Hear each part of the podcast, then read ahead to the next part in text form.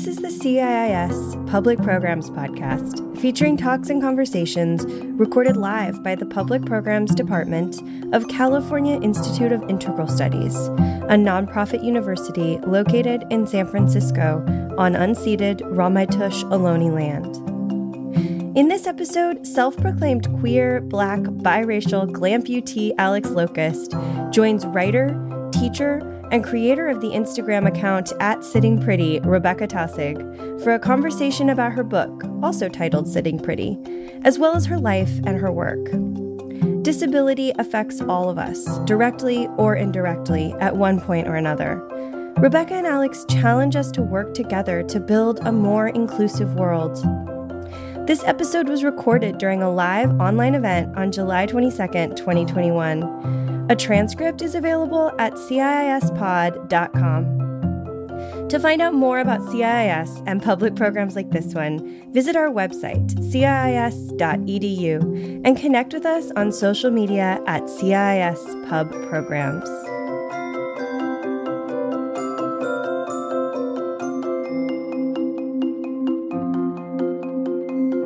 Hi, Rebecca. Alex.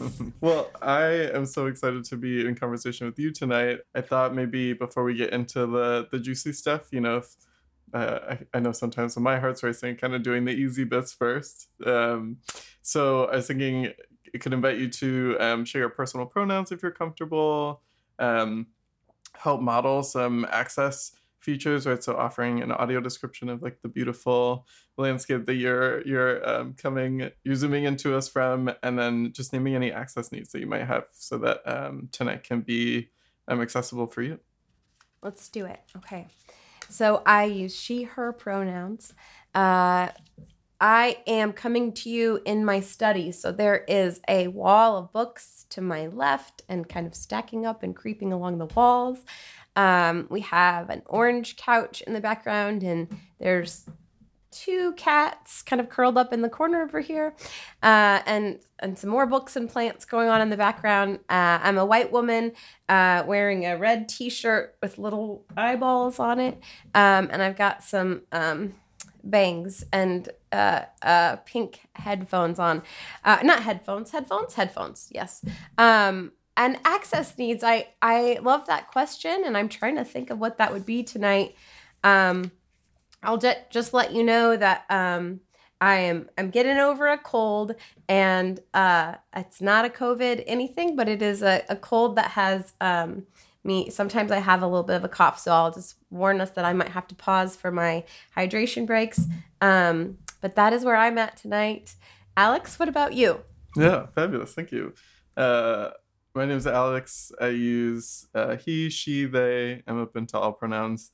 Um, in terms of an audio description for me, I'm reporting from my pink paradise. It's very pastel pink. I've got kind of a little camouflage moment going on. Um, long, uh, black curly mane. I'm a light skinned black biracial person.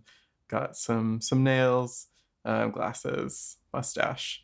Um, and access needs for me, I'm I'm in a cozy chair. I've got some pillows. I got my water. I'm all set.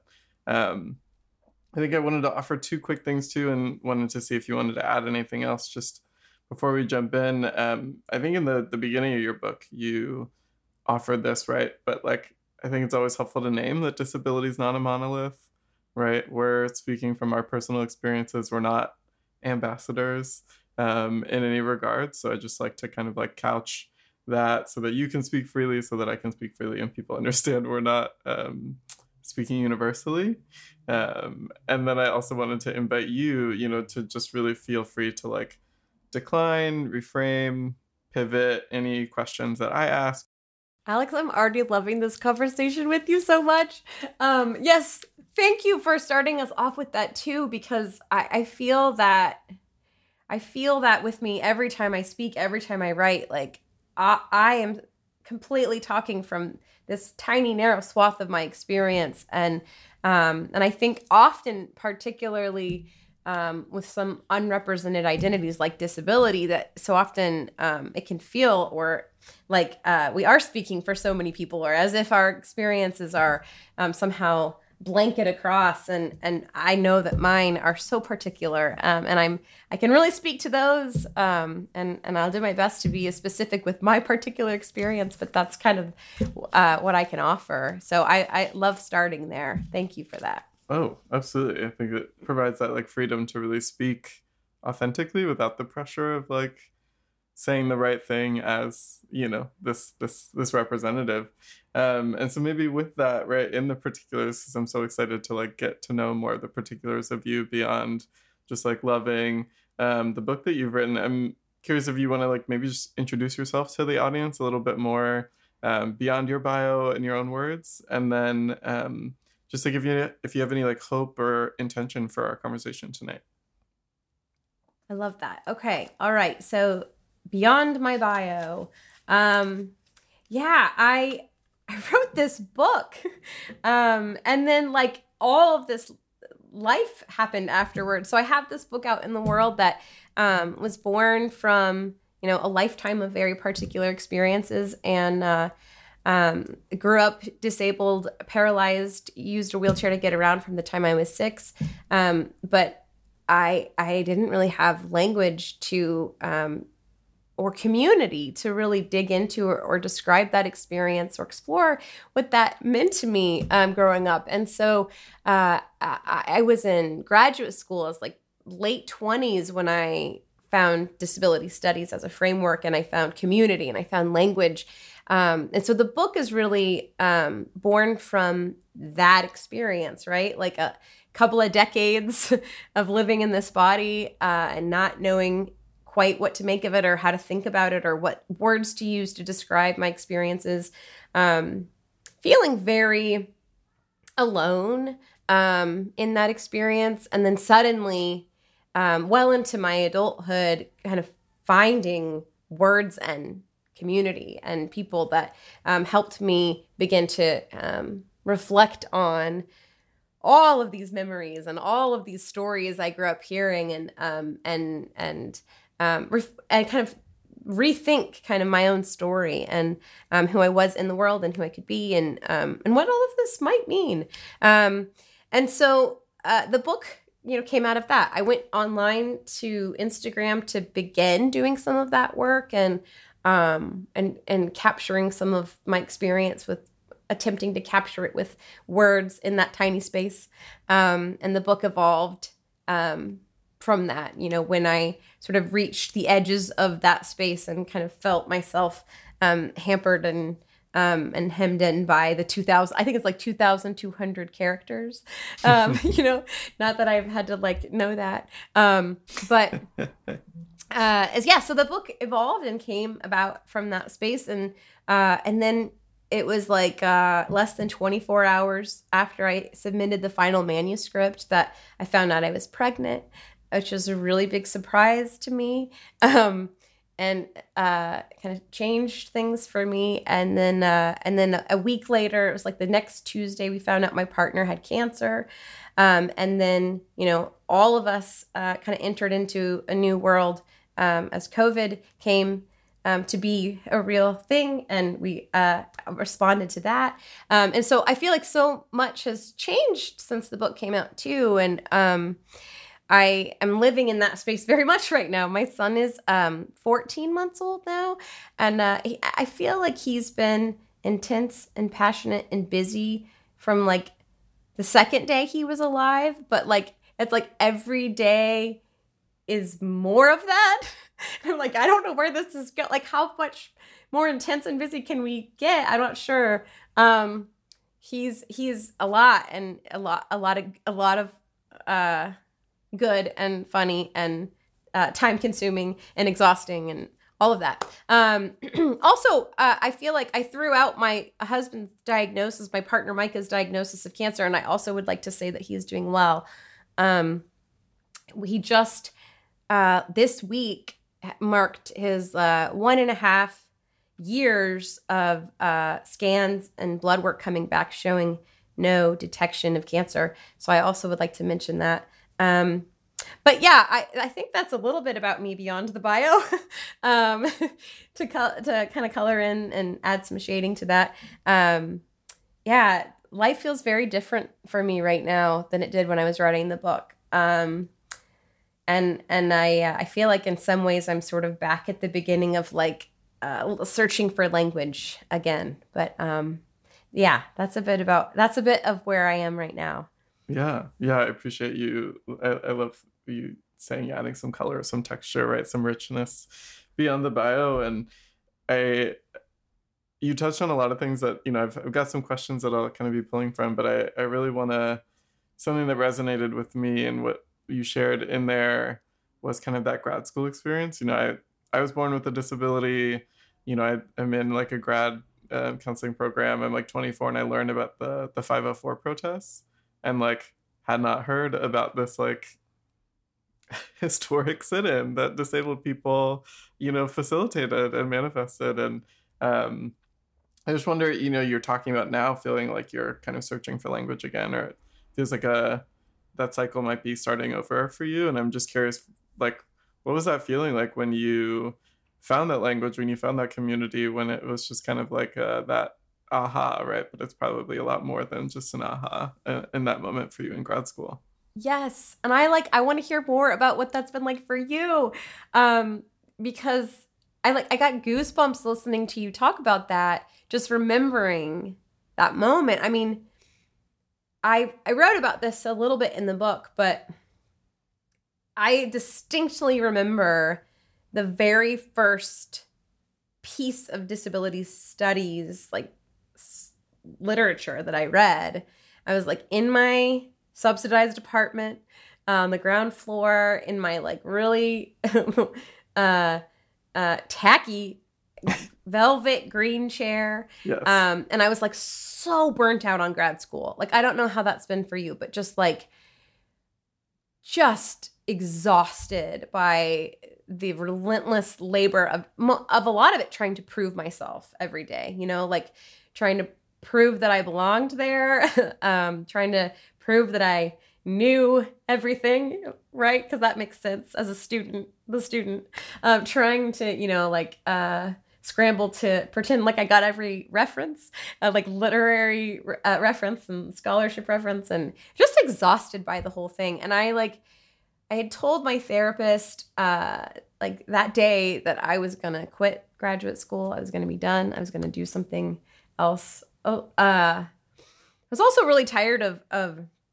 being really poor. I'd been poor for a long time. Uh, you don't make a lot of money as a graduate student, um, and so I was just like tired of scrambling to pay for things. Uh, I was just exhausted by the whole thing. And it didn't feel like what I was putting into it was becoming anything that meant something to me. And um, I, a friend of mine just sent me this article by Lennard Davis. Um, and it wasn't anything we were reading in the class. Uh, he just thought maybe it'd be interesting to me. And uh, the title of it was something like disability, the missing term in the uh, race, class, gender triad, I think, something like that. And I'd never even seen disability in the title of a, a piece of scholarship. Like, just even like seeing that word in a space that wasn't medical, it was like the validation that this was like something worth thinking about. Um, was even just that was really jarring to me and then just going on and and reading like for the first time ever looking at the social construction of the idea of disability and the notion of normal and like tracing that back like into the lexicon of like when did this word as we know it appear um, and what is the context of that and i had never ever even considered that as a way of of I I, I never even thought about the history of how these things would come to be arranged. And so um yeah, I, I as I sat in my chair and just read that article, it felt like I think the way I've described it, and it sounds dramatic, but it feels very true, is it felt like the physics of the universe were shifting around me. Like like this is a different world than I thought it was and there's something about this that makes so much more sense to me. um, like these suspicions that I had. There, there's a way that we can trace them, and like there are words we can use to piece this together. Where the the the experience I thought I was having, but maybe um, was the only one who saw it that way. You know, like there are other people, other and and even just hearing the in that article, I remember there were just like these tiny snippets describing stories of people with disabilities. Um, and just like the humanness of those stories and like the recognition I found in that. So that was that one article, right? like one article, and my I'm like changing as a person. Totally. Um, and then and then it was uh the next wave of that so i like started reading everything uh i like i feel like another wave like Alison Kafer was someone for me reading Alison Kafer uh was another wave of like oh oh there's you know there's like there's so much here and i'm seeing things differently. Everything i look at feels different. And then i think the next wave of that was finding people like online um, and reading their very human stories, reading them wrestle with ideas and think and kind of the contradiction of experience of like um, what is what does disability pride mean? And how does that show up for me? And how you know like these um, these things that felt so tender and personal to me and seeing other people like the recognition of seeing other people um, also thinking about that and um, seeing different ways that they were processing that like different from me. And um yeah it just it changed it absolutely changed the way it felt to be here on earth so i i don't but that it sounds dramatic but i wonder if i wonder if you recognize any of that or how that's been for oh, you yeah absolutely i mean First of all, as a Leo, I'm very into drama. So okay, we're on the same page. You're you're speaking to the right the right person.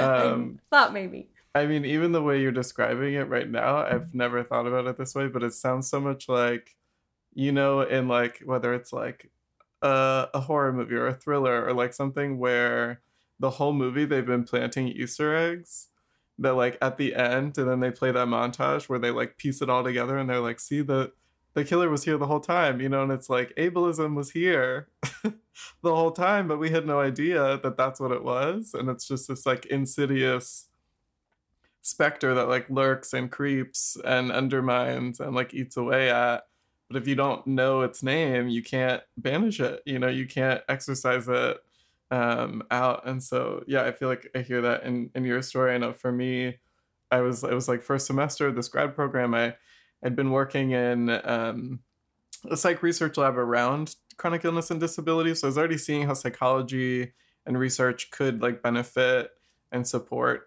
disabled communities, which is like wholly different than all of my experiences with like the medical industrial complex um, prior to that.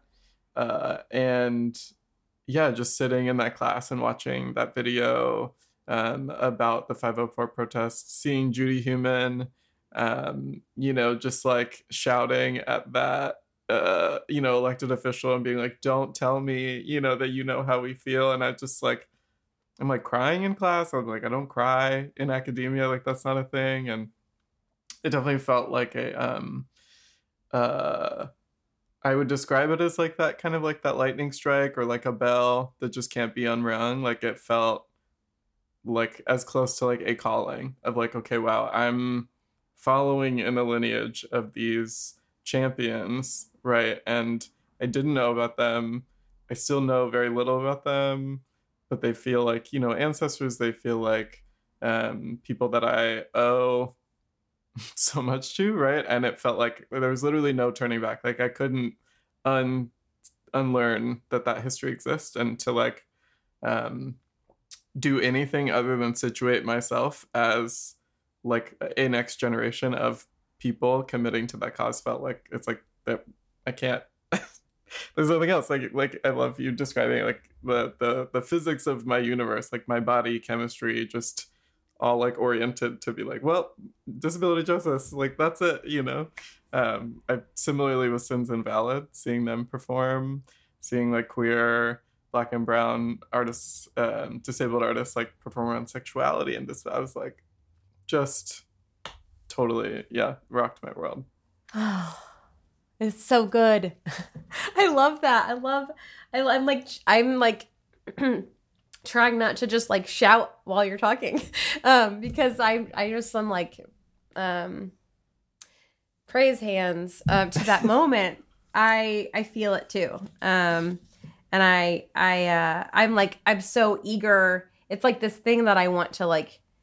Uh, I want everyone in on right? Like like be a part of this, feel this, um, know this, have these words. Um, because I I I went so long without knowing, right? Like I'm just picturing both of us growing up as like little six year olds and 10 year olds and 12 year olds of just like not having that. And I'm so hopeful for um for that next generation. Totally. Um, yeah, and it, you know, I mean, reading your book, I just like I I felt that kinship with you know your your like tender you know precious self with the the you know the the scabby knees and all the bruises right? Like i was tripping all over the place like i i felt that. And you know i feel i felt the way you describe that sense of like isolation and loneliness and otherness um with an experience that is so normal you know? And and so now to see you as an adult and like healing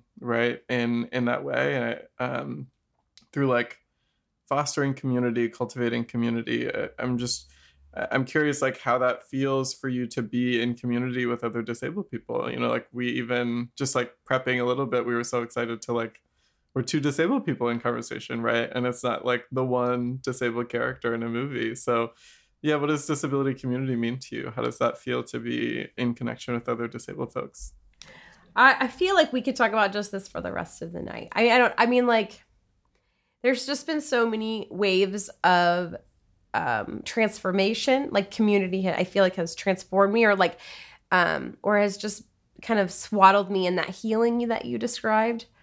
Um, i think i think like to give one example or one picture of that um, so i was still in graduate school. I'd found like the literature and I'd like just begun to sort of connect with a couple of people online. But that was kind of it for my experience of of finding um, that history, uh, knowing that I was a part of something.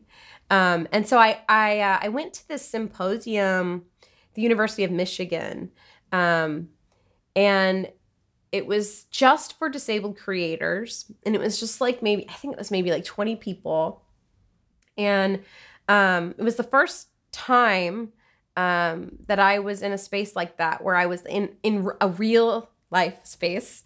Um, something you know we don't have a ton of these days anymore, but at the time, right, 2015, I think it was. Um, we're all in this this space together, all these disabled creators, and um, and at the beginning of the week, um, we would do these uh we would do these i can't remember what they were called. I'm sure there's a term for them but there it was like a um like intuitive movement i think right? And so we'd just be in this space and it was just kind of about moving your body however you're comfortable. Uh, i think there was sort of like a rhythm or a beat in the background and we just sort of like came into our bodies felt present with our bodies um, and allowed them to move in whatever way was comfortable and felt good. And and at the beginning of the week, I was so uncomfortable. Um, and I remember, I think like for one of the days, I just like. I just like went into the corner and like basically was just like in the fetal position. And I was like, this is what I, this is how my body, this is where I'm at right now. Um, and I, I guess there was something sort of already happening in me that I felt even like comfortable to do that. Um, in itself in, in itself. But as the week went on and i was just with these people and and kind of like eating lunch with them and like doing whatever kind of creative workshop exercises we were doing and um just like coexisting it was like i think maybe the last day we were there that i realized um that i was just crawling. Um i was just like crawling around in that space uh, in a way that I hadn't since I was maybe five or six years old. Um, so when I, I guess maybe just to give a little bit of context to that moment, uh, I, I, I, uh, I sort of um, became paralyzed slowly around the age of three. Um, it was like cancer treatments that were cumulative and kind of slowly. Um, and so at that time, it wasn't like a jarring experience for me that I remember. I just sort of started moving my body differently. I would crawl around the house, crawl up the stairs, crawl down the stairs, you know, like face forward, like as fast as I could, um, climb the kitchen cupboards, climb around the sidewalks. I had a little red trike I would ride around the neighborhood. Um, hence the scabby knees. Um, so I was just sort of comfortable moving however I I wanted. I didn't even get a wheelchair until I was in first grade. So there was this sort of this comfort space. Uh, and then very early, I I started to realize that that was like not the way I was supposed to move my body, right? And I I I learned that uh, to sort of keep the disabled movements to a minimum and um and and and tried to move as much as I could the way that I was supposed to. I'm using all of these air quotes. Lots of air quotes. Right. Um, and so it had been probably at least two decades since I had crawled in front of anyone. And I and I didn't even realize I was doing it until I looked around with all these people who were also moving their bodies in the ways that, you know, made sense and um and were particular to their embodiment and um and it was like this wave of like recognizing how long it had been since I felt that comfortable. Um, just like the relief of being able to feel comfortable in my body around people. Um, it was kind it was it was beautiful and it was kind of heartbreaking um, to feel like this the long span of time that it had been and i wonder if that resonates with you of the of the the unique comfort um, and the relief in my body that I feel when I'm in community with people um, who understand living in a disabled body um, or even disabled mind, right? Like um, the sort of wobbly um, intersection of body and mind. And um, I, I, I, I feel like I felt that again recently in a very different way. Um, and I'm just get. I hope I'm not just rambling about this too much, Alex. I'm no, just. yeah, yeah. I want to like. I feel like the way to describe it is like in the specific moments. And and another one that stood out to me. Uh, it was last summer actually. Um, Hannah Soyer is a is a um, disabled poet, and uh, I connected with her. Uh, she also lives in uh, went to school at the same university as I did, but at very different times. Um, but she uh, had this idea of running um, workshops, like creative writing workshops, just like just for disabled folks who wanted to write. And um, and I've I'm a teacher and I'm a writer, and so I've done tons of workshops, uh, but I'd never done a workshop with like just disabled writers, and um and like within like I don't know 15 minutes of of this I mean, it was Zoom, right? Like we weren't even in the same space, but like within 15 minutes of that of that space, it was like, oh, something that feels magic. I'm gonna like again, here's my dramatic language, Alex. I know you that you'll feel it with me. Yes, um, yes. it felt like there were sparkles in the room. Like it felt like there's something magical happening in just the feeling of being understood, of not having to like there's so much I feel like about being disabled in spaces that I don't know, are unfamiliar or don't make space for that experience where um, I think I forget or I lose track of how much um, I'm expecting to have to explain myself or I'm expecting um, to be misunderstood. So, so familiar, um, so automatic. I think that I even, uh, I think that my my body is like primed for that, and I think that's why um, when I'm in these other spaces, it feels like a physical relief of like, oh, I don't have to, I don't have to have like my armor up. I don't have to in the same way. And I, I don't want to pretend like like it's all utopic, like as if there aren't ways that, you Yeah. know, like that Oh, can be complicated, of course. Um, but I do think that there's something so unique about about that understanding um and and that like really to me what feels like a really rare kind of recognition um, that feels like literally I feel different in my body and there are sparkles in the room. Yeah. Um, I think that there's the term that I can't remember who coined it, but like crip magic. Um, can't remember who coined that term. Hannah uses that a lot, Hannah Soyer, um, and she could tell you who coined it. But I, we started using that term a lot during the workshop. Like, there's some crip magic happening here. Um, but yeah, I mean, like for you, what, what, how has that felt to you? Yeah, I mean, I, I, I can, I can really relate to that I'm hearing that that release, right? That relief. It's like you you get to lower, you know, you get to take off your armor, you get to lower your mask, right? You get to kind of um, feel that kinship, right? Um, that that connection, and what I find, and I, I'm hearing this in in what you're saying, and then you know, also I'm curious, like from part of your writing, is like it also allows, I think, for um, an opportunity to go deeper faster, right? Or maybe not deeper faster, but to explore the complexities of our identities in a way where, like, if I'm interacting with someone that has no experience with disability and I'm like, and I want to talk about our racial experiences, I feel like you're not going to understand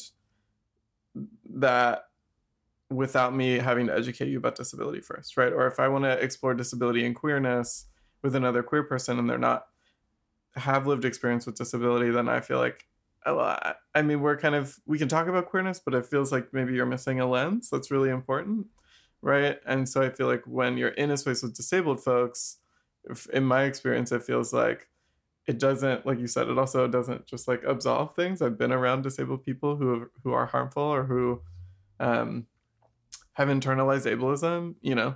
Um, but there there's just that opportunity to be like, okay, if we are seeing each other, if we are connected in this way, um, there's this opportunity to uh, talk about queerness, to talk about womanhood, to talk about fatness, to talk about immigration status, like all of those kind of things in a way that feels rooted in a common like language or like shared heart space Hmm. Um, I don't know yeah. if that.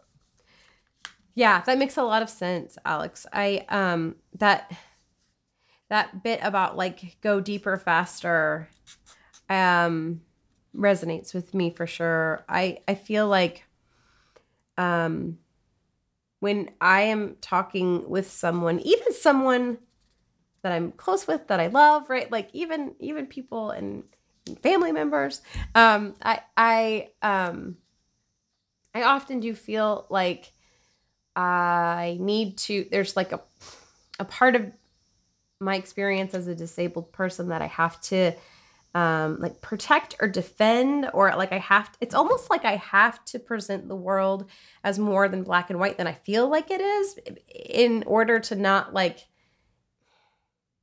I don't know, imply something that I don't want to, or um, even something as simple as uh, I guess I have disability pride on my on my mind a lot lately because I guess it's the month of July. I think that it, I think we're in it, um, uh, and and so that's a that's a complicated thing, um, and being able to talk about, for me, I think the way that that's shown up is like even being able to talk about something like. Um, some of the loss or frustration of disability is a different conversation with people who don't live that. Um, because as soon as I open that door, I'm like afraid of what where that's going to go in your mind or where you might take that or um but I feel like if we if we if we understand this as a whole life then we can explore that the depth and complexity and contradiction of that with a little bit more freedom or ease. Um, and and not i don't have to be worried that you're gonna um, take that and and like move take it somewhere that i didn't intend right? Or like or forget about the complexity or forget about the nuance or the 90 different turns of that. Um, and I, I i think sometimes um, I I can get in my head about that when I'm writing, um, and I I don't know who's going to be reading it, and um, I think that I I think that I think I was grateful to have the space of a whole book to do that. Um, but even as even in a whole book, um, I know that there are people. I've seen it in reviews. You know, like I know that there are people that um, that pick that up and then and then put it into a box that is smaller than I I I intended for it to be in or that I think it should be in. Um, so all that to say, yeah, I think that the ability to go deeper faster really resonates with me. Um, in my experience, for sure. Yeah, and uh, you mentioned kind of what, like, how people can misinterpret like your your storytelling, right? Your your your writing, and you know, I, I love the little like asides of like you specifically like i'm talking to you you know um and i'm also really grateful for you as you know like a disabled white woman to be able to both um honor your experience like i didn't feel like you shut like this is your memoir right so you were telling your stories that didn't feel performative or like you were reaching to be like a savior or like speak in a way where you're like i'm an expert in all of these different areas. And it also felt like you you consistently came back to being like and i recognize the power and privilege i hold here. I recognize ways that there are disabled people who are experiencing more marginalization than i am and you know talking about how white disability studies can be or the whiteness of disability studies or interrogating white feminism right? Of, of missing uh, like an intersectional approach and i'd love to just hear more about your journey to to kind of like celebrating intersectional like disability justice. Um you know how is that how has that been for you? How is that for other people where where you are kind of advocating for exploring beyond just like oh, we're just talking about disability here or yeah.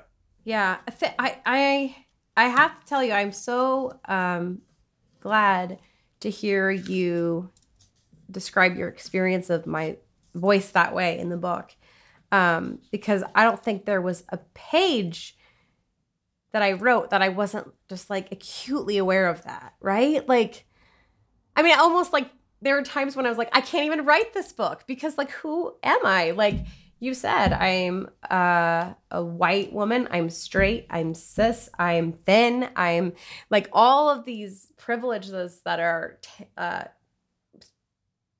tangled up in my entire experience in ways that I um it's like I'm aware of them and I'm also aware of all that I'm not aware of, you know? So like how do I even say anything um about disability this as we've established like this giant sprawling complicated um I don't even, like experience even feels like too trite of a word to describe or small of a word to describe what disability is. So speaking to that experience, um, so I was thinking about that in almost every page that I wrote. So it means a lot to me to know that you heard that in my attempt to acknowledge that as much as I could.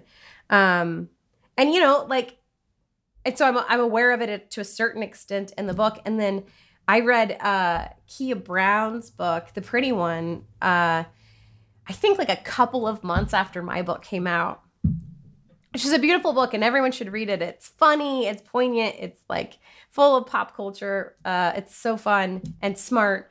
Um, but I got to this chapter in her book that is all about media representation. And I have a chapter in my book that's all about media representation. Uh, and Keah is a, a, black woman with cerebral palsy. Uh, who um, is ambulatory? Like she, I think she uses crutches, but she uh, doesn't use a wheelchair. So like this very, you know, like this, uh, there's this way that I recognize so much of myself in her experience, and then there's this way that I, it's so different than mine.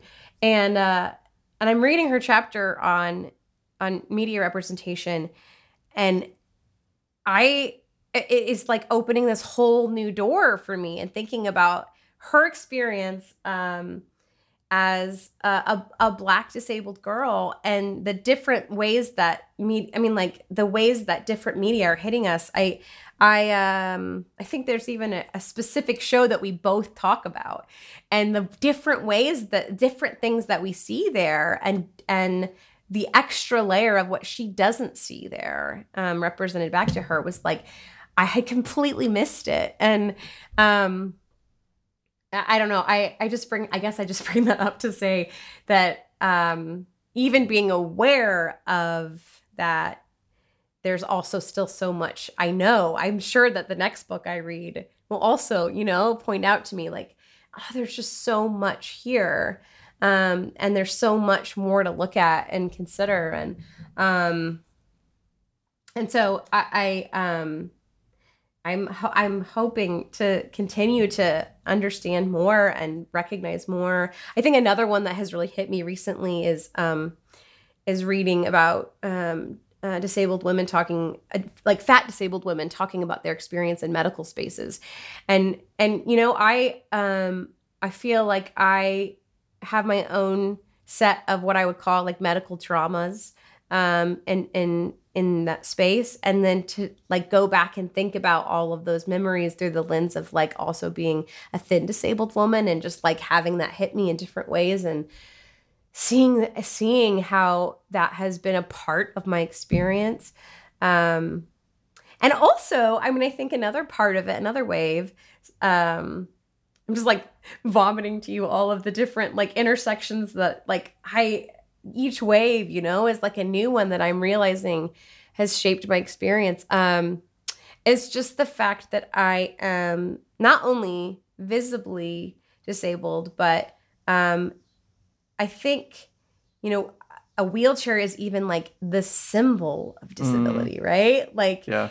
when people think of accessibility there's the like that blue icon with the wheel on it right? And and i know that even that even just being a wheelchair user i don't know i don't know how much i would call that a privilege but just like this particular intersection of experience um is is unique. And i um i think that i will continue to unspool that for as long as i'm alive um, and like recognizing that. But I think what I came to in the end through the process of like writing this book and and and knowing I like that's why I love the way that you started us off tonight, Alex, because like knowing there is no possible way for me to be able to not only represent disability um as a giant category you know yes, like how whatever D, right? Yeah, right? yeah um, but even like I knew that I was going to be missing things and there were I like I could point to as much as I could point to, but I knew that I would want to go back and add things, you know, like a month later or a year later.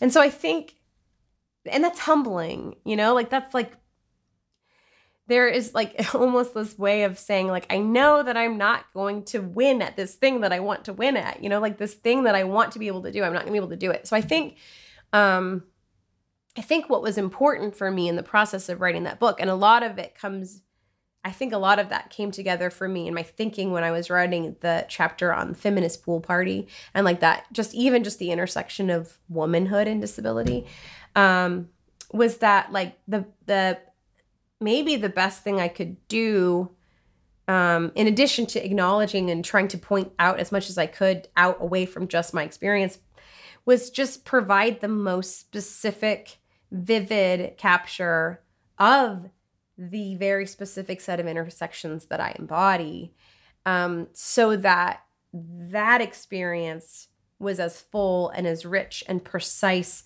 and vivid for anyone that would pick up the book so that that there would at least be the experience of entering very deeply um, into one very specific story. Um, and I think that that is something that I can do, could do. And so I did try to be able to at least do that. Um, and then say, now go read another, you know, like now go read, you know, something different than this. Um, and, and hopefully one that, uh, like offers a different way of thinking about it. But the point is, you know, like more, more stories, more voices. Um, and yeah, I, it it was it was definitely uh, that is definitely something that I um, is with me and I I hope that I'm growing in my ability to to point to more voices and bring in the um, perspective of of different intersectionalities of this experience because this is what I've got. Um, yeah. Yeah. Well, I I just am so grateful that you you expanded upon that for for yourself and and you're just being so you know vulnerable in that process. I I, I think in a in a a moment of candor, like I, I was sharing with my roommate, how like I just your book, just like the the you know I use the word texture, and I, I feel like it just you speak to the um the nuances and all these like little moments that I so related to, and just like naming like I you know judging a book from a cover, right? I'm like we are different, right? And I'm like, what am I, how am I going to relate to you as like a cis straight white woman? And I think I was really surprised how much um, commonality there was. And I felt really seen. And I also feel like what you you did and what I, I, I desire from from white people, from white women, right? Where I feel like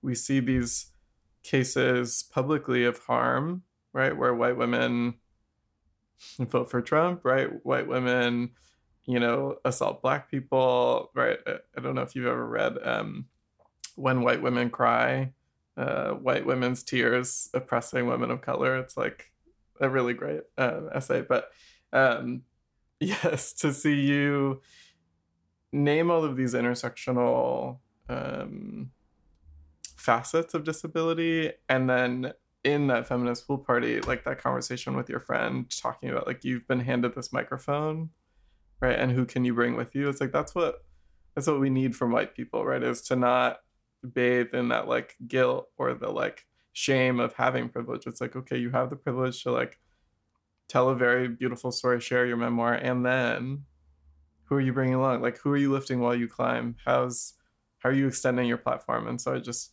I think that's really exciting to see you lift up Amani and Keah and Alice, right? And all of these people that are doing similar work in different ways and offering more marginalized perspectives. Um, I think you said something towards the end that I also wanted to to make sure that we had time to talk about too. Within that is you mentioned disability and womanhood, and as as a cis man, right? That's not my experience, and I'd love to hear where you're at. You know you mentioned being a new mom right? Like that's a different part of the story that's not in the the memoir. So where are you at in that journey right now? Oh thank you for asking. Uh, i yeah good question. You know i was just i was just saying uh to micah my partner micah recently there's that part in the book where so when i when i wrote the book and anyone who reads it or will read it. Um, I, am really candid about not being a mom when I in the book, um, and like, um, and and that I don't know if I'll ever be a mom, and I talk about like what it's like to be around um, women who are moms and to feel very outside of that. And um, when I became pregnant and then had Otto, our baby, um, I I think that I sort of expected that some of that would be alleviated. I think I, I think I sort of thought like I don't know. I never said this to myself, but I think there was a part of my brain that was like maybe I will belong more to this club.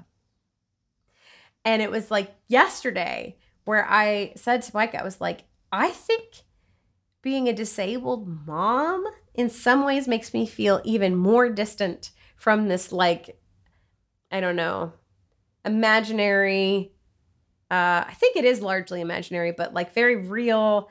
Um, uh, which is a funny contradiction. This imaginary, very real, um, like space of of womanhood, like certified, verified, like um, womanhood and motherhood. Um, like what what we care about as mothers, what we worry about as mothers. I'm doing a lot of air quotes again. Um, like what it means to be a mother, um, I feel very outside of that as a disabled mom. And I think when we were talking earlier about like when I'm where I'm still searching for language and kind of feeling like I'm at square one again, it is very much about being a disabled mom. Um, it has been uh oh, it has been um so hard, Alex, um, to adjust to being a mom. Uh, and I, I feel like um, I am, in some ways, I have been thrown like right back at square one with a lot of things um, that I thought that I'd worked out for myself as just a disabled woman. And suddenly, uh, I, it's like I didn't learn anything. It's like I didn't, you know, like I feel like I'm thrown back into this space of of like um well, I think a lot of internalized ableism is coming up. I think that that's how we would describe it. Um in these very simple moments uh like it happened started happening very early like um I, again like day 2 of Otto's life um he he just cried all the time. Uh, he was just one of those babies that uh, was in a perpetual state of suffering, and um, and Micah, my partner, was like the only one who could soothe him. Right. And so there's so much happening here where I'm like, well, I'm the mom, you know, like what's wrong with me as a mother if I can't soothe my baby? And also, he would soothe him by bouncing and pacing around the house, which I could not do. And so there's also like all of this stuff about like um insufficiency as a parent just as the disabled one and um and can I even be a parent to this baby if I can't soothe him and my I literally can't do the things that he needs me to do. And also, side note, why is my baby ableist? Like, what is that? I thought that he would, you know, like I thought he would know that I'm his mom and that I am the one, you know, anyways.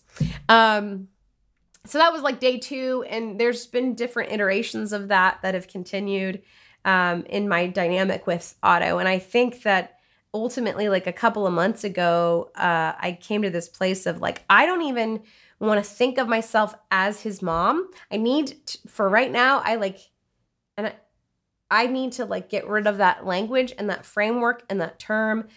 I we're starting from square one, kid. Like I'm this person with you who is going to be with you for the long haul and who are we to each other and and where are we in this moment right now, right? And like so I think one of those mornings when I was in that space um we were outside and he had found like these dried crumpled leaves in the backyard and I was I just like picked one of them up by its dry little stem and I was just like trying to show him how to twirl it.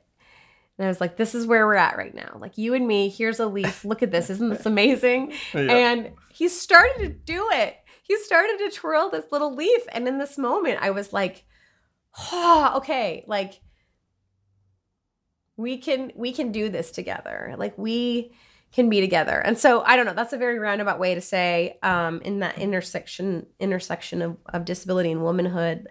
Uh, i think that this is a gnarly one for me. Uh, and and I, I by no means thought that i had figured it out or sorted it in that chapter in the book but i think i thought i'd gotten at least a little bit of a grip on it. It was one of the hardest chapters for me to write as I think I'm candid about in the chapter, like it was it was very tangled and wobbly for me. And I think that becoming a mom has only affirmed to me um, that that is a that is a sticky spot for me. I think I I grew up in a time in a space where the role of mother and like the expect that and like tied to womanhood that womanhood is motherhood in some ways. I think that that was sort of how the the the narrative that was ingrained in me from before i even had memories. Um i mean like there are videos of me from 1988 grainy vhs videos of me like nursing my baby dolls. Like this was just like this thing. And so oh, it's really uh it's it's a fraught space for me um it's continued to be fraught but i i feel like i'm hopefully that at the very least i'm like learning to breathe through it and ride the waves and and otto and i can find our own create our own subversive you know like space together so uh yeah, I'm still searching for words though. I'm still, you know, like Yeah. I'm I'm I'm I'm I'm going to forever be working this one out, I think, but Yeah. um that's where we're at. Yeah, I mean, what I'm hearing is, you know, I'm as I as I mentioned earlier, like uh, my my soup is like disability and queerness, and I almost hear this really. I, I feel like they go, you know, hand in hand, crutch and crutch, right? Around like you're talking about like eschewing a label, right? You're moving away from like I am a mom, which behind that contains all of what that means, and more of like, we are connected. I love you. I care for you. I am, you know, and I feel like that's almost like a very queer approach, right? Which helps to alleviate you of all these expectations and pressures, and um, sounds like also just like triggers, right? And trauma around um, pressure for your body to act a certain way ways that we erase the complexities of motherhood.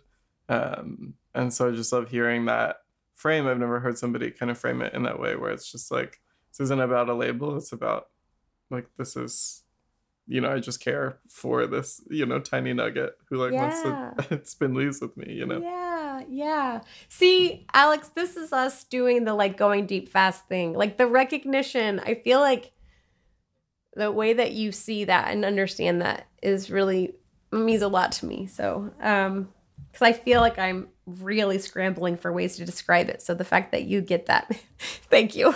Oh, absolutely. And to to the like generative power of disability, right? Like I'm hearing you process something that has offered you a new way of connecting to your child that I think would benefit anybody, right? Like disability, I think it's so woven throughout your your memoir is like disability is a generative force. It's it's magic, it's additive, it's um it's not inherently negative.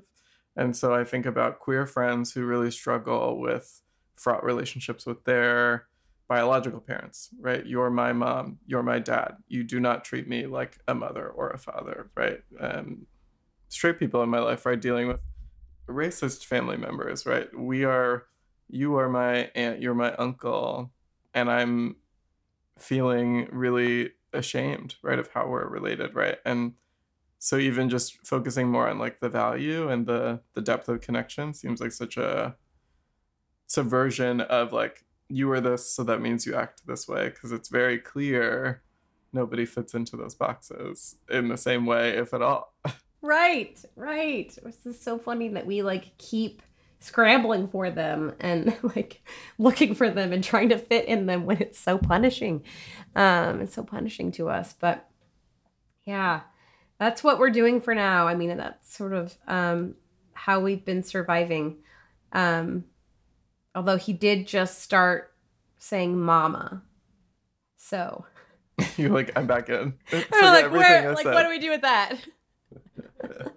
totally. Well we just got the the five minute reminder and i i really wanted to make sure that i could ask you uh, this question. I have so many that i didn't get to ask but um you know we we talked about uh you know the preciousness of like your younger self um you know and like how isolating and and challenging it was and lonely um at that time. And um you know in in therapy now i'm working through like the idea of kind of that like queer crip time travel right? Like the healing i'm doing now is healing my younger self.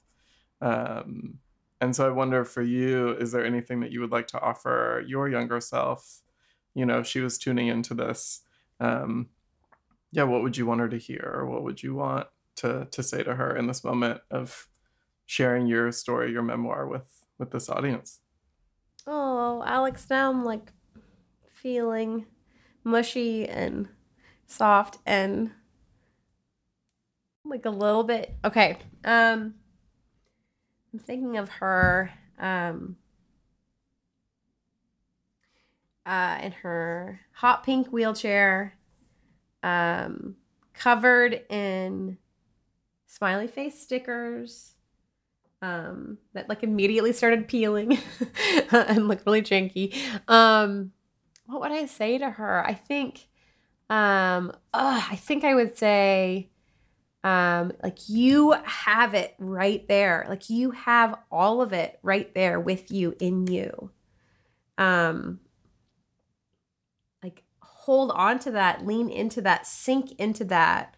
Um, because I, I think the impulse is so much to say like, ah, oh, I need to like go over there and, and buy that thing and like put it on my face and like put the clothes over, you know, like obscure and hide and and contort and change and and I I I just see her having everything she needs, uh, more than she needs, like right within herself. Um, and I I know that where she's headed, um, I could see that part too, right? Like, um, and I just I would just say, um, you don't need any of that. You don't need any of it. Um, sit sit here with yourself be with yourself feel your body um listen to your body um and and you've got it all you've got it all right there. I don't even know if that makes sense to anyone else but that's what i would say to her. It makes sense to me. It feels like that you know disability justice principle of wholeness you know you've got everything you need. Your body isn't missing any your body mind um, isn't missing anything. And yeah and I, I love that as a as a message. So i appreciate you sharing that. Hmm, thank you for asking that yeah of course and i'll just close with uh, a Patty Berne quote because patty is like just a patron saint of beacon for me she um, in skin tooth and bone um, kind of a disability justice primer she says, All bodies are unique and essential.